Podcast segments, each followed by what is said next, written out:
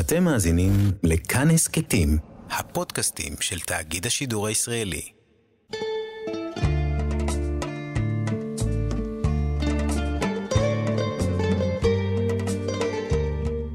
אתם מאזינים לתחנה מרכזית, סיפורה של המוזיקה הישראלית המזרחית.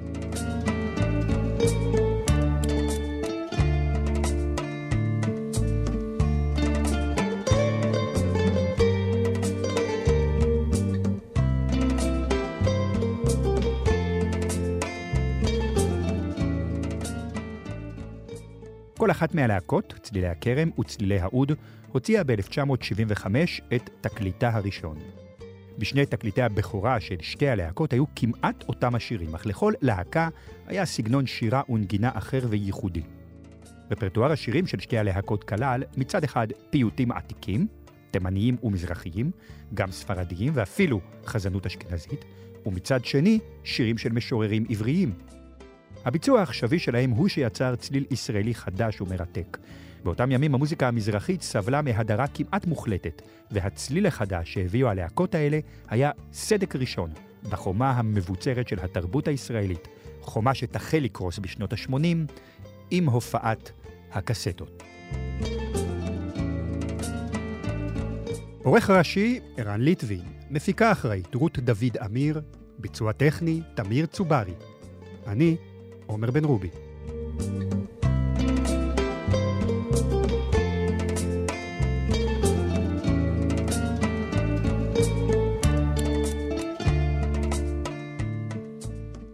הפרק הזה של תחנה מרכזית הוא המשך ישיר לפרק על אריסן. צליל הגיטרה המאופיין שלו יחזור גם בפרק הזה.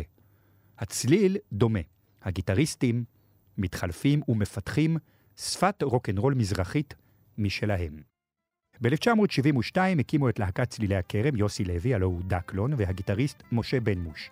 השניים גדלו בחרם התימנים בתל אביב, וספגו מצד אחד את השירה התימנית המסורתית, ומצד שני את ההשפעה של להקות הרוקנרול הגדולות של אותה תקופה, מאנגליה ומארצות הברית. נשמע את השיר בזוכרי ימים ימימה, בביצוע צלילי הכרם.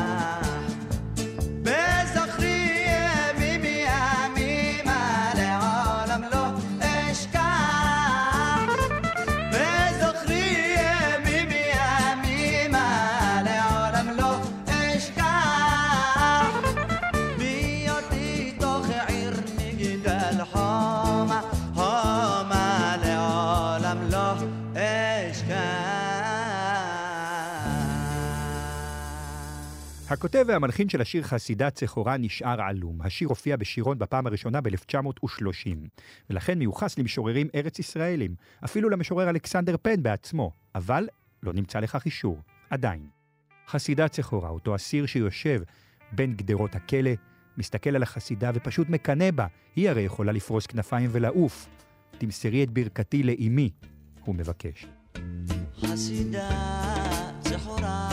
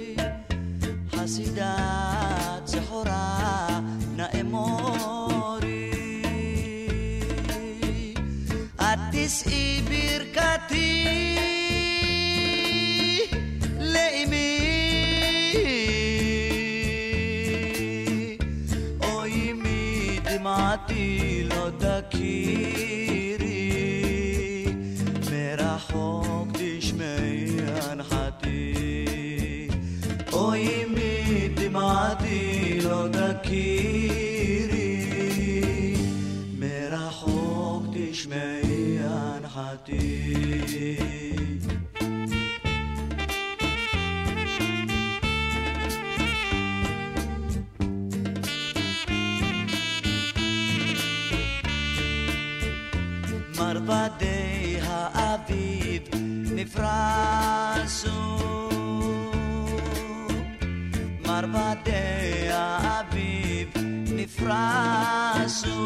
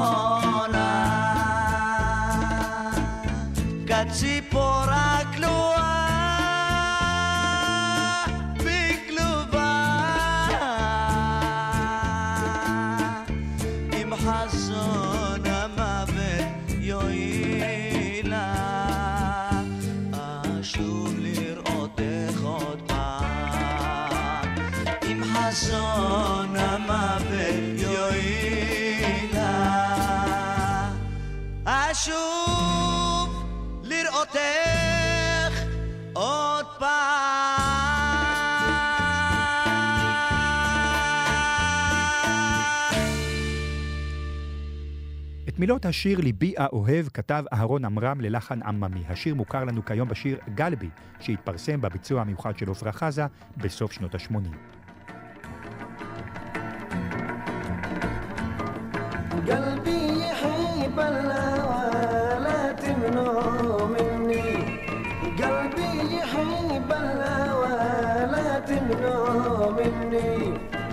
لو شي حبيبي يستمع قولي ويرحمني.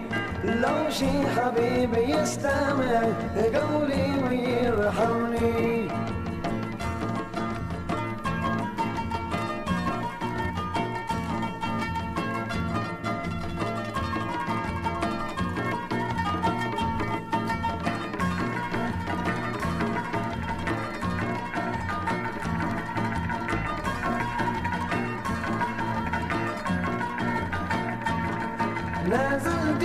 بحر الهوى وما صدير جايل نازلت بحر الهوى وما صدير جايل ضحست قالوا جميع يا الناس أنا ستايل ضحست قالوا جميع يا الناس أنا ستايل أوه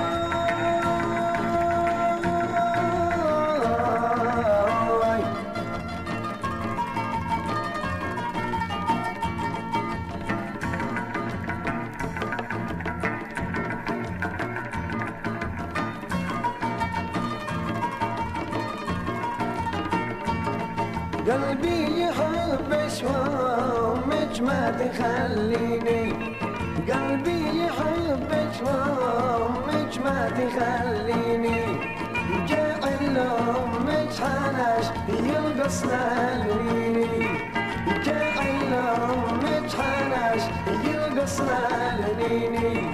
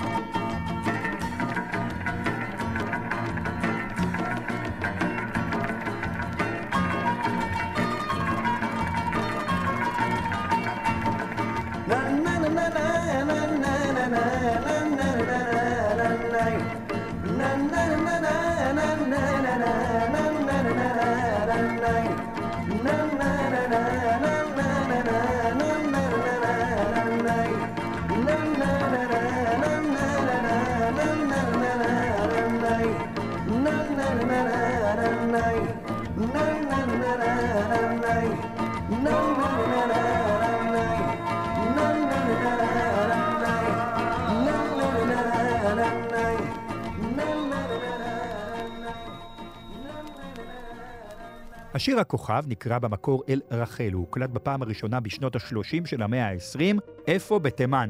לא, בפולין. דקלון ובן מוש מצלילי הכרם בחרו לבצע אותו במקצב הרומבה.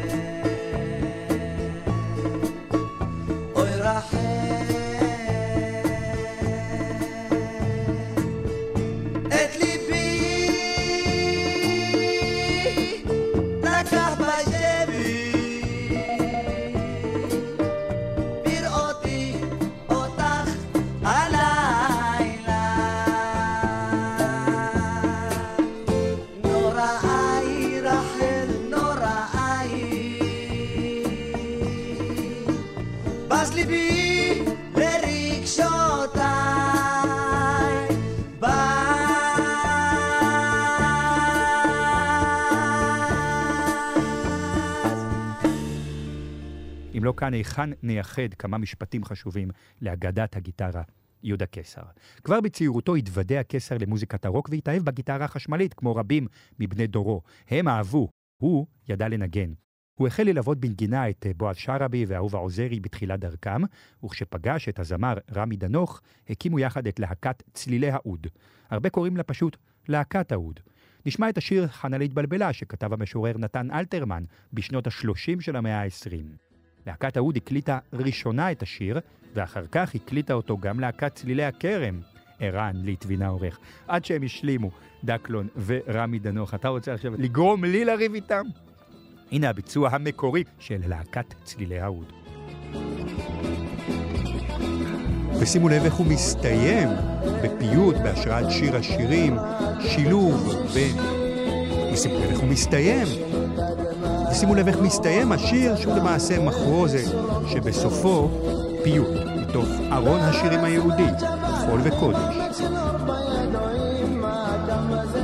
ושימו לב איך השיר מסתיים, למעשה זו מחרוזת, בסוף יש פיוט, קטע משיר השירים, שילוב של חול וקודש.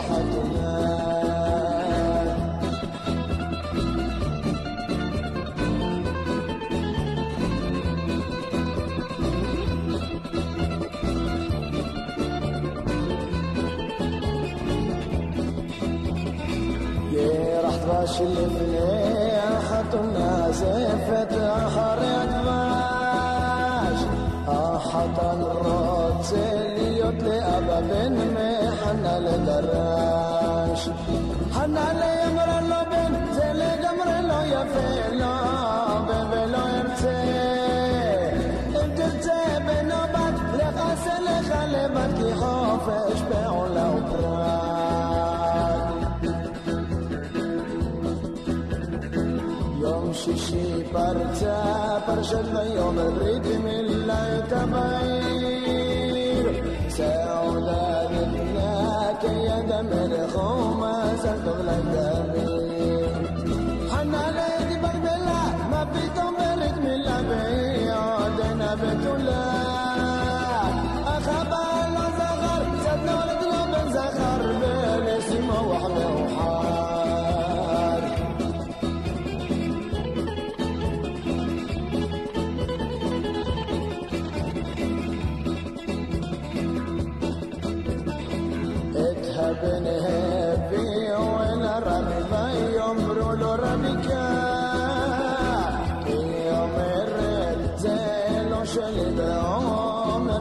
شلم از عربی تنی شنه مخیشیم بر زیده برلای تخیل. لحق چیگدن از آدمی بیم شرم آین بطر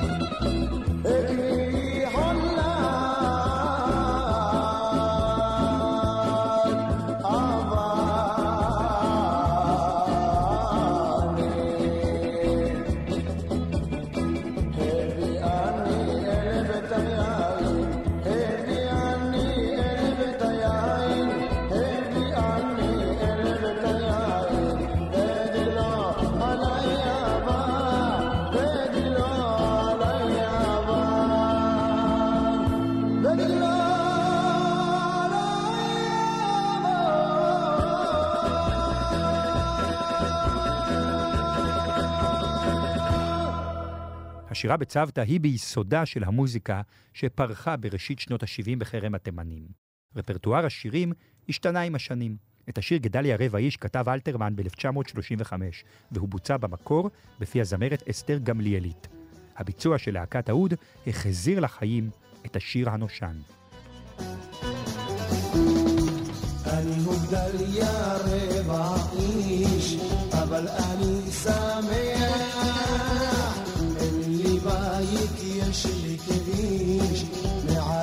הכביש ירח. אולי אחד יש לו מאה, ולשני מאתיים, ולי פאה ועוד פאה, יחד באותיים. ודאי סחבתי כבר שקים, רצתי הנה שמה. בניי רוצים למרחקים, אני רוצה הימה. כי העולם גדול גדול, אפשר לראות בו את הכל. עציץ בו פעם ושנייה, ושוטי שוטי אונייה.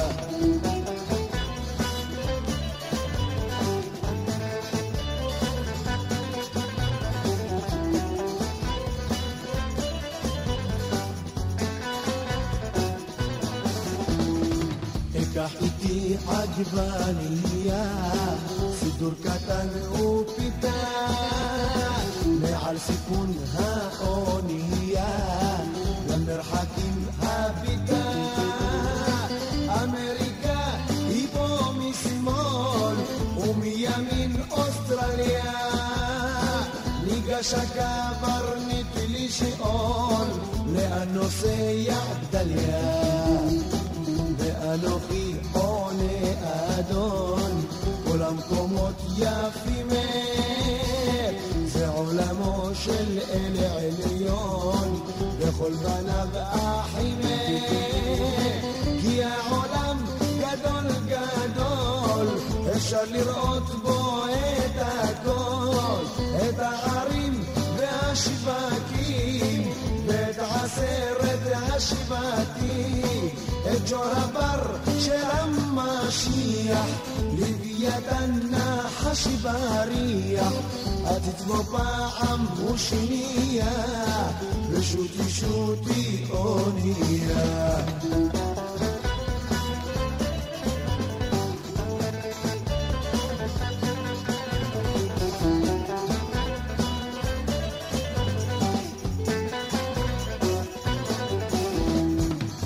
בבוא היום אני אומר, לקברניט היא קונה. האוקיינוס כבר נגמר, ישובה הירקונה. ובנמל קל צוען, ינעם גלי הרוח. מהבשר תודה לאל, דליה שב לנוח. והוא צוחק והוא בוכה, שואל איפה היית? הייתי אבא פה הרחק, צעיר ואביתה.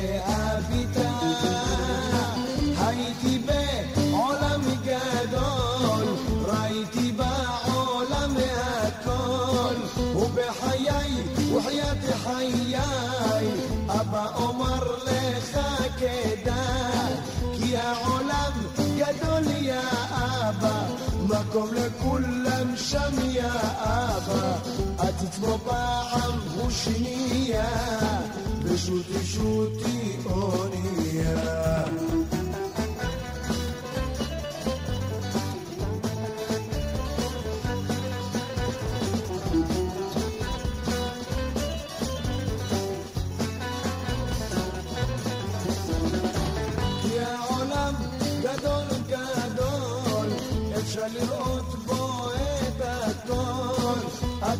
פעם הוא שנייה, וזהו שיר האונייה, וזהו שיר האונייה, וזהו שיר האונייה.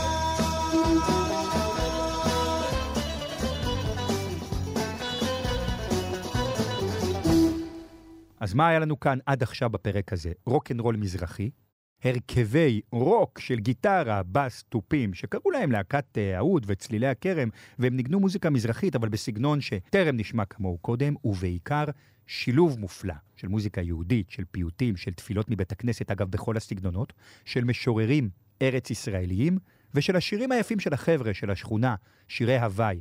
אם לא הייתה הגיטרה של אריסן, אולי לא היו צלילי הכרם ולהקת האוד. אם לא היו צלילי הכרם ולהקת האוד, ככל הנראה לא היה בישראל רוק מזרחי כל כך משגשג ופורח כפי שאנחנו חווים בשנים האחרונות.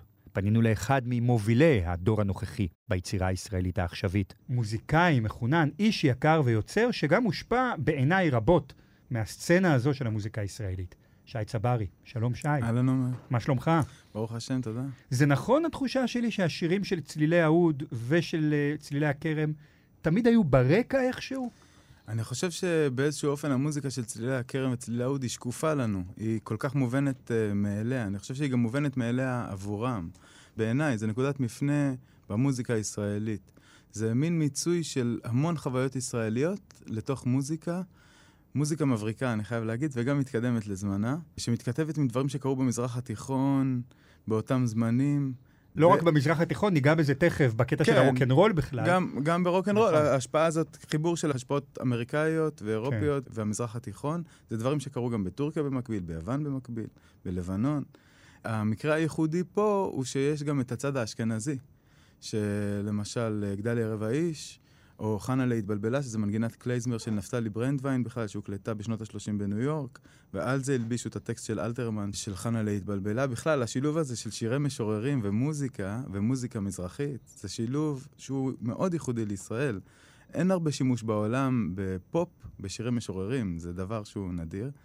ופה זה כאילו כל הסיפור הישראלי מתמצא במוזיקה הזאת. זה ילדי שכונות ששלחו אותם לקיבוצים ולפנימיות. הם למדו שם רפרטואר אשכנזי, נקרא לזה במרכאות. מערבי, מה, זה לא בדיוק מערבי, אשכנזיות היא... מזרח היא, אירופי? היא, היא מזרח אירופי. מזרח אירופי. אה, והם חזרו, ל... חזרו לשכונות שלהם, והם עשו את אותו דבר, אבל במצלול המזרחי, עם החטא והעין שלהם, עם הכלי הקשה שלהם, עם המנדולינה בהתחלה של משה משומר, ואחר כך עם הגיטרה של יהודה קיסר שהושפעה, ובן מוש, שהושפעה מהגיטרה של אה, ארי סאן. ובין בין קיבוץ לקיבוץ, בין אה, אלוויס לקליף ובין אה, אלתרמן לפן, היה להם גם את הדיוואן התימני, היה להם את הדיוואן התימני, היה להם פיוטים מזרחיים, יש המון... פיוטי ספרד. נכון, וזה גם חלק מהסיפור הישראלי. כי קורה פה משהו שהוא באמת מקדים את זמנו, במובן הזה שהוא מייצר תודעה מזרחית מוזיקלית. אני מזרחי, שזה, אגב, זה מושג ישראלי מזרחי, אין כזה דבר מזרחי, כי יש הר- הרבה הבדל בין המזרחים השונים, כן? יש מרוקאים, עיראקים, תימנים, כל עדה ועדה, גם בתוך צפון אפריקה, יש לה את הייחוד שלה, ואת המוזיקה שלה, ואת ה... תראה, אפילו שפה המ- שלה. המרוקאים הם בכלל מוגרבים, מערביים. נכון, אה, כאילו- ויהודה הלוי, ליבי במזרח, והוא בסוף מערב. ו-. ומה מה למרוקאי ולתימני. אז פה מגלים מה למרוקאי ולתימני, וזה זה מושג שהוא מאוד ישראלי, שנקרא מזרחיות. והמזרחיות הזאת מקבלת בפעם הראשונה בעיניי, או בפעם הראשונה בצורה מסודרת, איזה רפרטואר, איזה ספר שירה. והשליחים של זה, האנשים שמובילים את זה, זה שתי הלהקות האלה. שהשליחות שלהם קורית ממש בשטח, בחפלות, בקסטות שעוברות מיד ליד ומוקלטות על אה, סרטים, על טייפים של צלילים. ואז הם עוברים, עושים את המהלך הזה שבו, אתה יודע, עד היום הוא שנוי במחלוקת מי קדם למי, וכל ה... מי, מי הקדים מי, מי, את מי, ועד היום הם אה, רבים על זה. כן, רמי דנוך כן, ודקלון. אתה ודקלון. רוצה עוד פעם שהם יריבו ביניהם? עזוב אותי. זה- אז אתה יודע, זה, זה באמת חסר משמעות. יש גם הבדלים משמעותיים ב, בהתייחסות לאותה מוזיקה, שזה נפלא בעיניי. הצליל של צלילי העוד הוא הרבה יותר פסיכדלי, הוא הרבה יותר אפל. דקלון ובן מוש, ואתה רואה את זה אחרי זה גם בעבודות של בן מוש, הוא מאוד פופ. כן. אתה רואה בעבודות של בן מוש יותר מאוחרות, הרבה השפעה של שיער למשל, הרבה השפעה של מוזיקה אנגלית, של מחזות זמר, הוא כאילו מאוד אוהב פופ, וזה כל כך יפה, וזה כל כך... כאילו החיבורים האלה, בעצם מה הגאונות פה? זה לקחת שני דברים שקיימים בעולם, ולגלות יחס חדש ביניהם. כאילו לקחת את המוזיקה המזרחית, הגיטרה הזאת של אריסן, או, או הגיטרה היוונית הזאת, ומוזיקת פופ, ולחבר ביניהם, או מוזיקה פסיכדלית, ולחבר ביניהם. זה היופי, זה הגאונות של הדבר הזה. הם גילו יחס חדש בין שני דברים קיימים. אף אחד לפניהם לא באמת חשב על החיבור הזה. גם uh, השובלים, שהם לגמרי המייסדים של ז'אנר החפלות, אז הם לא גילו את זה. הם כן, אם אתה שומע שובלים, אז אתה שומע את המנדולינה הזאת, שאחרי זה אתה שומע את העדים שלה גם במוזיקה של זוהר, וגם במוזיקה של צלילי האוד והכרם, וגם במוזיקה של אהובה עוזרי. אתה שומע את העדים, אבל הם לא היה להם את התעוזה או את הידע של לחבר בין עולמות. וזה הייחוד של צלילי האוד וצלילי הכרם, וזה לא סתם שההרכבים האלה גם הצליחו במיינסטרים יחסית. הרפרטואר המזרחי הבסיסי כולל בתוכו המון אלמנטים אשכנזיים, מזרח אירופאים ורוסיים. כי בעצם אין הבדל. זאת אומרת, אם אתה שומע מוזיקה פולנית אה, של פולנים גויים, ואתה שומע מוזיקה של פולנים מאותו כפר, אבל יהודים, אתה שומע הבדל מוזיקלי. זאת אומרת, יש הבדל מוזיקלי אמיתי בין שתי המוזיקות. המוזיקה הפולנית היהודית היא מוזיקה שמאוד מושפעת מהמזרח התיכון, יש בה אלמנטים טורקיים, שמזכירים קצת מוזיקה צוענית. ואני חושב שהם מבינים את זה בחוש. ואני חושב שהם גם פשוט אוהבים את זה ומתחברים לזה. כי כשדקלון עושה יא ביי ביי ביי ביי ביי ביי, כשאביהו מדינה כותב, יא ביי כותב ביי ביי לו, ביי נכון, ביי, ביום כן. שישי הגיע. כן, וכשאני הייתי ילד חשבתי שההיה בבמבם הזה, זה בכלל קטע תימני. כי בגלל דקלון. כן, לימים הבנתי שזה בכלל חסידי.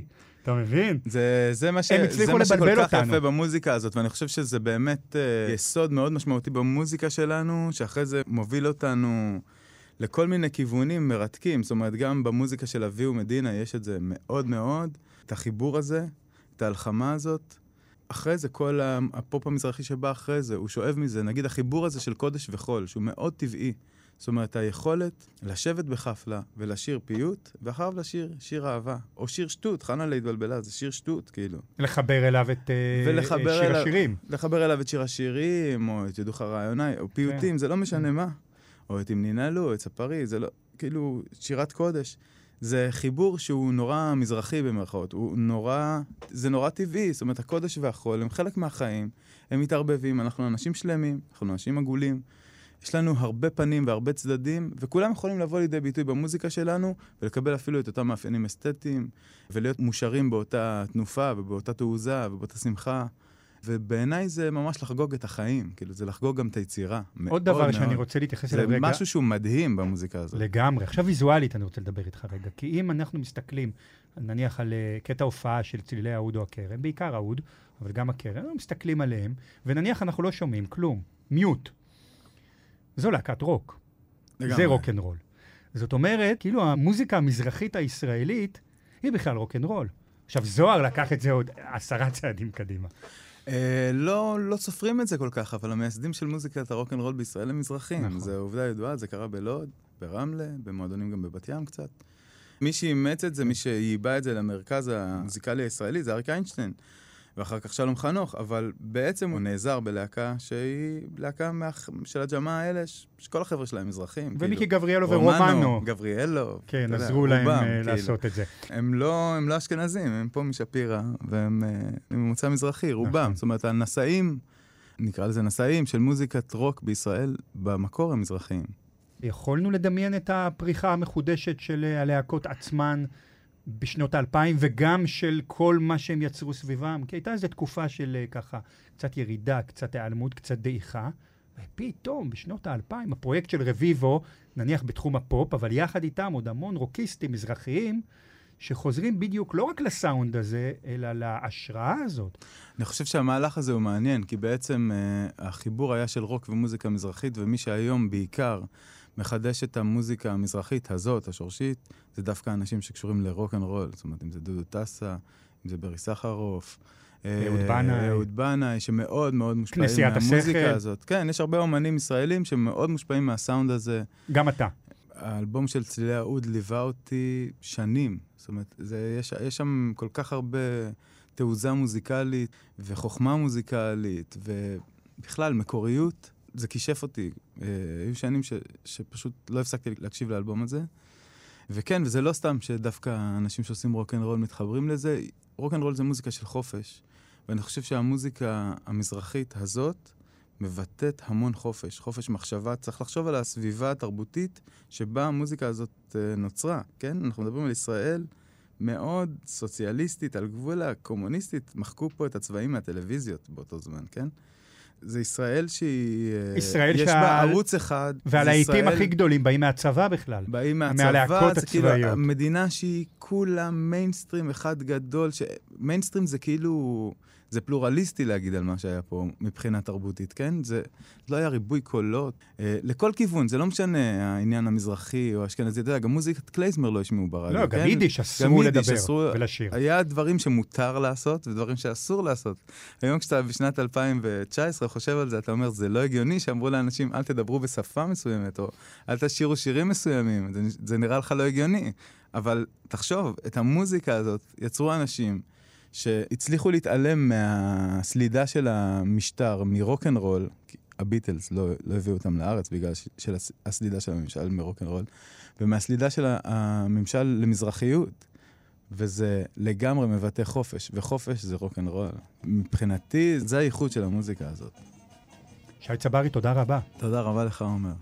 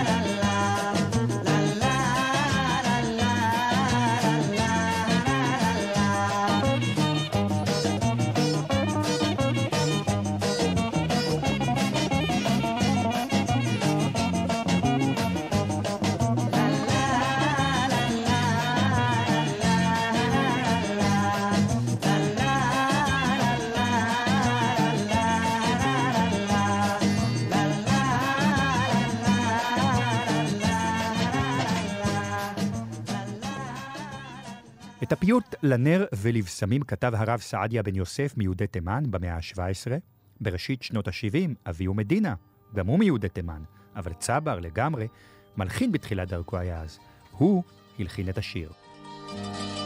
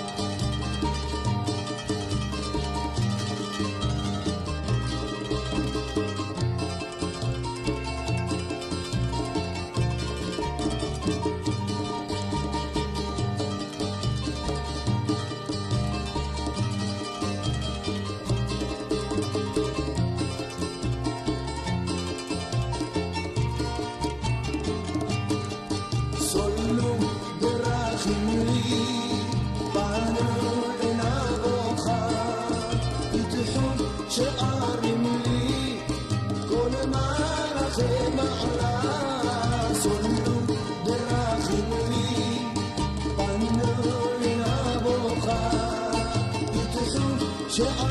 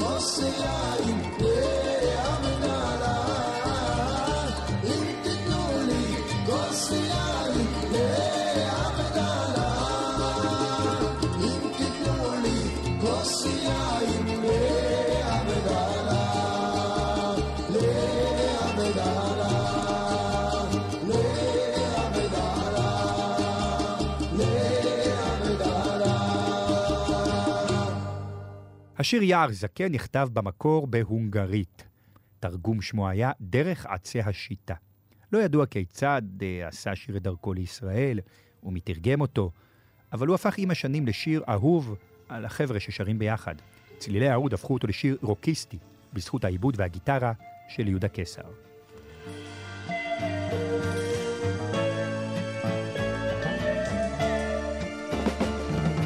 יער זקן عبري من الشام.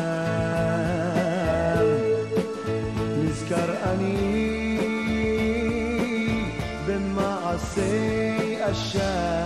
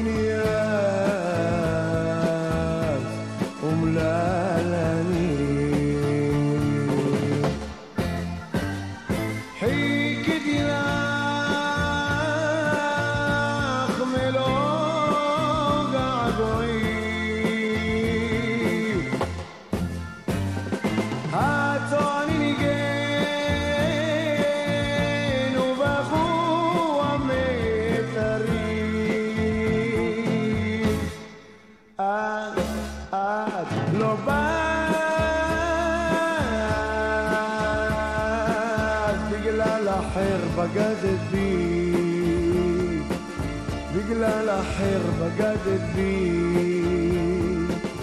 בגלל אחר בגדת בי בגלל אחר בגדת בי בשנות ה-70 וה-80 המשיכו שתי הלהקות, האוד והכרם, להוציא תקליטים. תרומתן למוזיקה הישראלית חורגת הרבה מעבר ליצירת מוזיקה פופולרית. מבט מחודש בתקליטים של הלהקות האלה מדגים את חשיבותן גם בתיעוד המוזיקה התימנית המסורתית ובשימורה בתודעה הישראלית עד ימינו.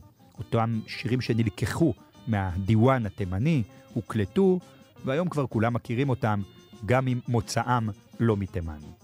הפרק שלנו היום עסק בשני תקליטי הבכורה של הלהקות צלילי ההוד ולהקת צלילי הכרם. יצאו במקביל ב-1975.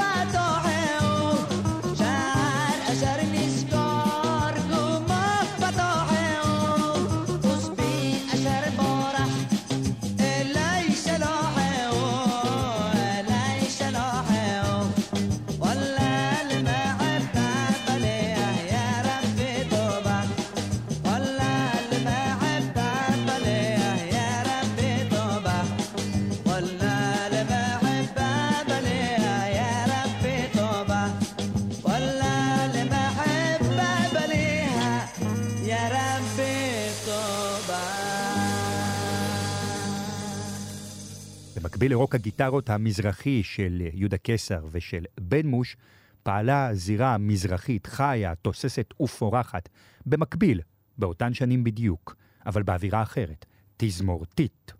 על פסטיבלי הזמר המזרחי, או דרור, למנצח שיר מזמור, הפסטיבל בסגנון עדות המזרח, בפרק הבא של תחנה מרכזית. תן את השמיים והשמש החמה, תן לראות אותה מן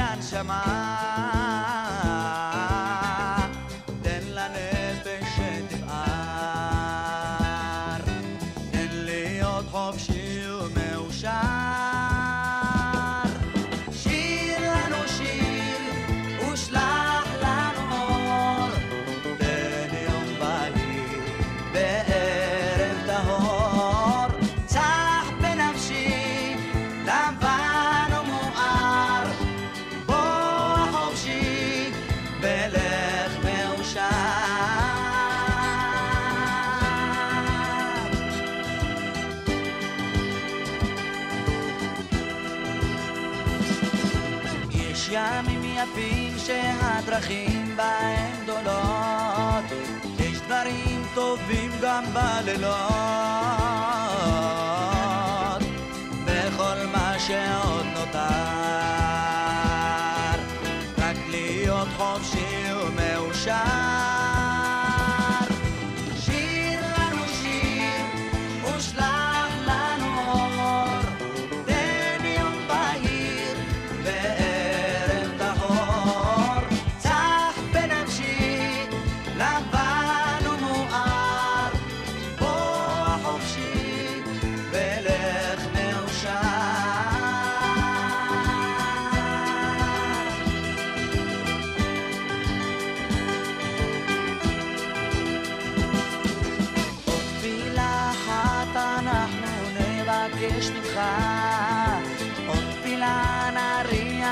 נריע